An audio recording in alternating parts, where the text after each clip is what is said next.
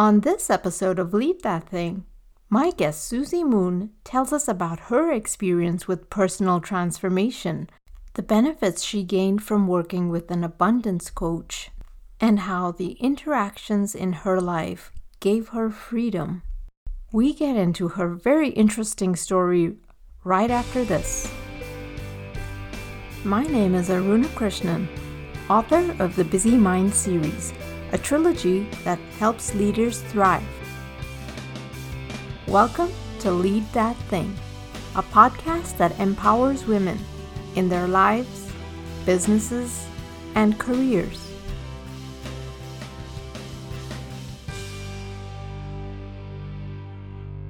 So, Susie is a business owner from Waunakee, Wisconsin, and she's known for connecting like minded people and inspires others to step out of their comfort zone.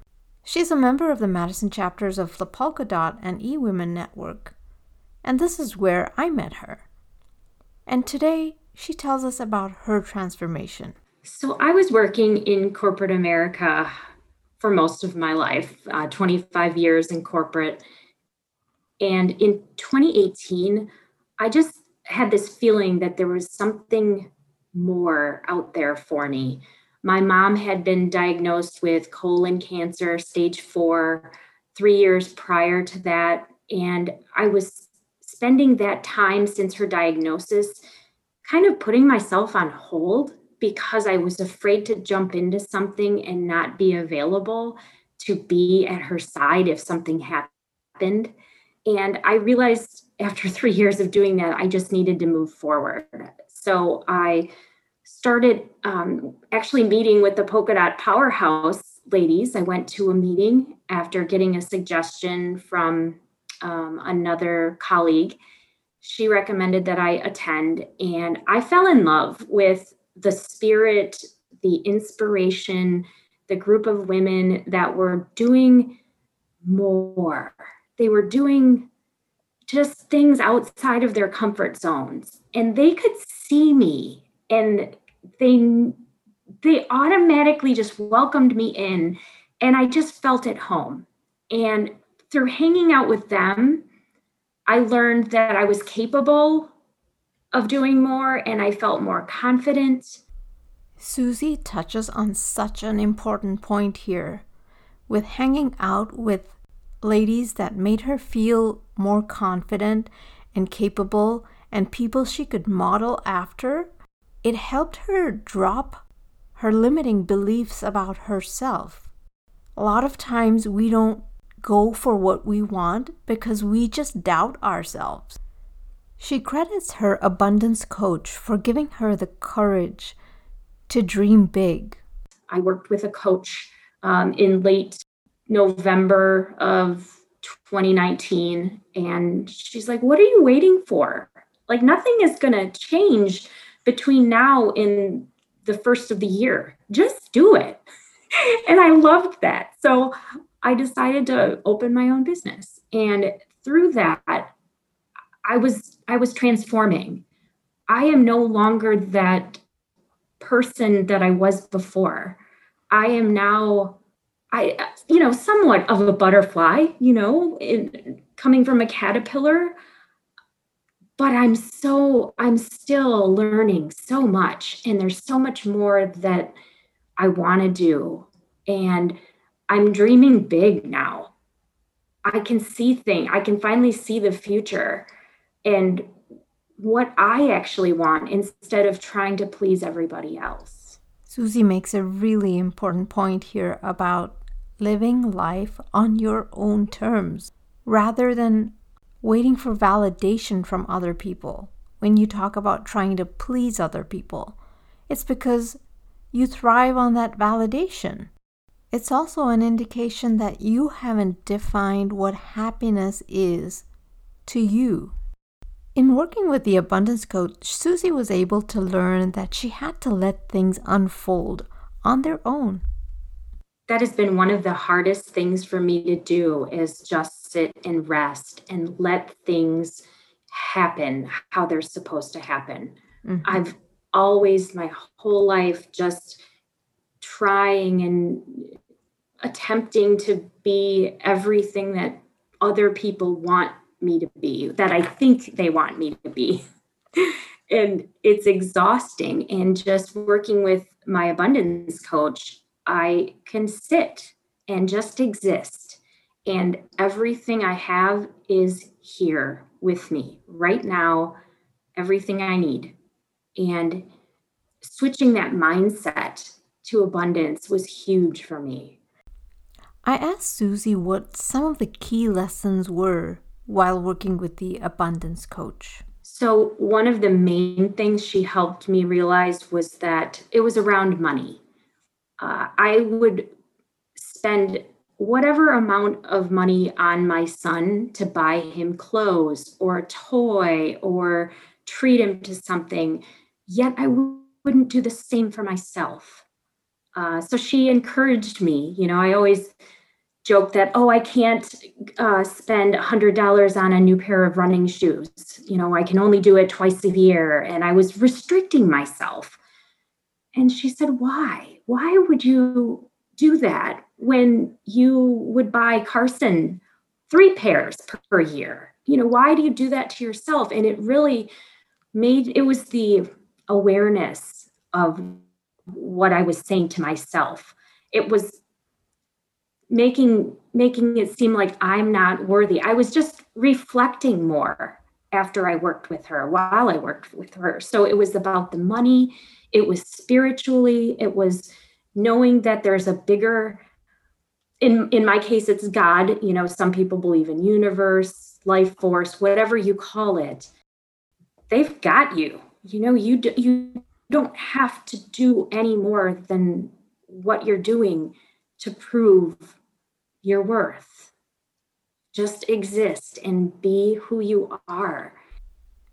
That last statement is a struggle for all of us, especially if we're raised to believe that we have to meet certain expectations.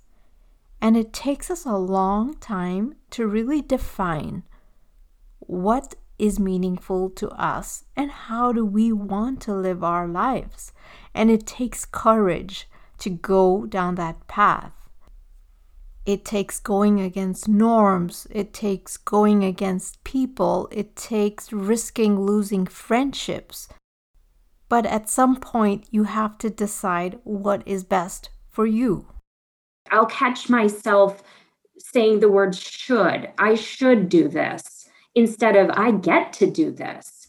You know, it's it's the the judgment that we put on ourselves. So uh, daily, I catch myself saying things that's um, that are more of a scarcity mindset, and I I notice it because I'm aware of it now, and I get to reframe it. I asked Susie to define what scarcity mindset means.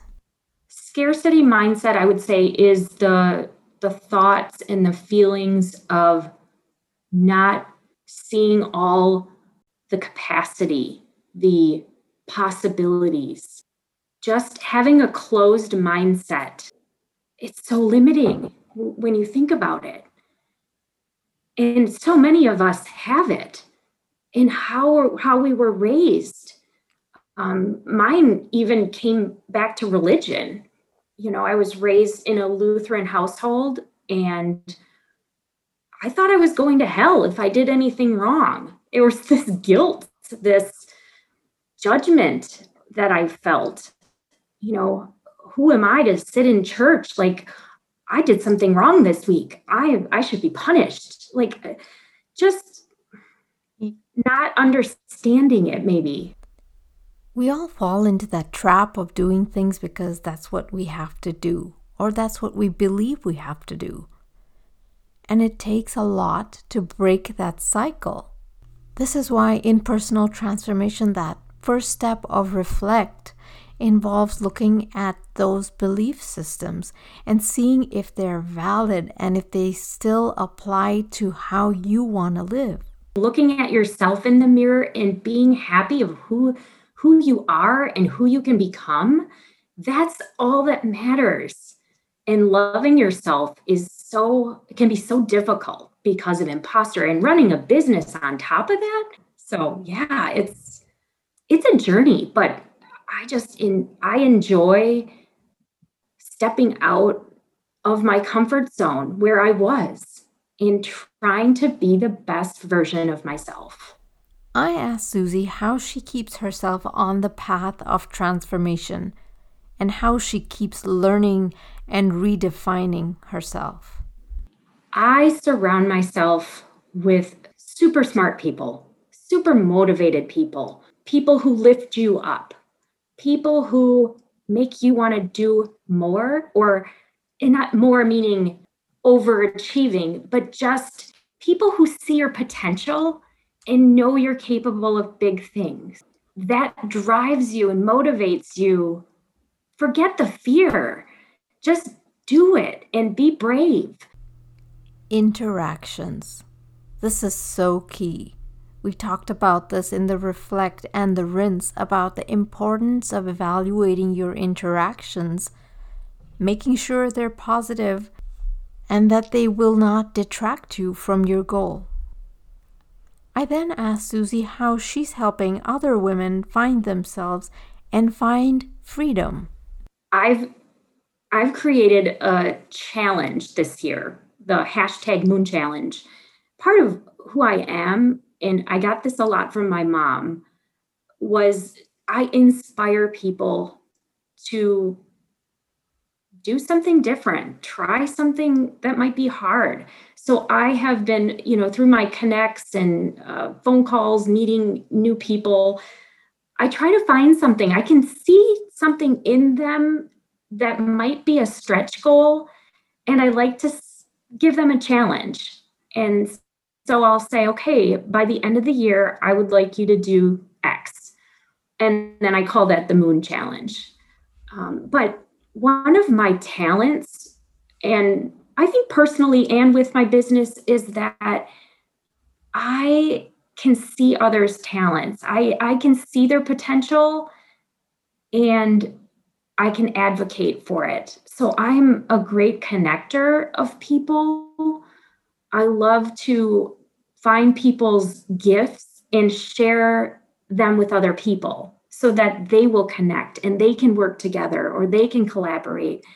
That's one of the things that I didn't really know about myself until the last couple years and I'm enjoying the heck out of it because it's it's part of who I am. True leaders aren't afraid to advocate for other people, and this is exactly what Susie's doing.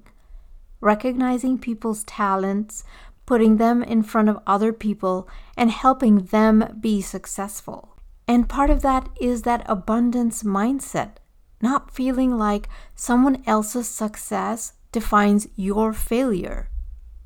I close out my interview with Susie asking her about her definition of freedom. I feel freedom is being able to think how you want, act how you want, be your authentic self. For me, I had to step out of corporate to to do that. I felt a little trapped um, under someone else's thumb, so to speak. And now I can step in and working with Teresa and other coaches. I've I've just discovered who I am authentically. I do like to swear. I don't like to dress up. I don't always fit in and follow the rules. And that's okay. And just that feels free to me. And not having to please other people and being able to just do things for myself, that's freedom. And it's a process. And I think you get there over time.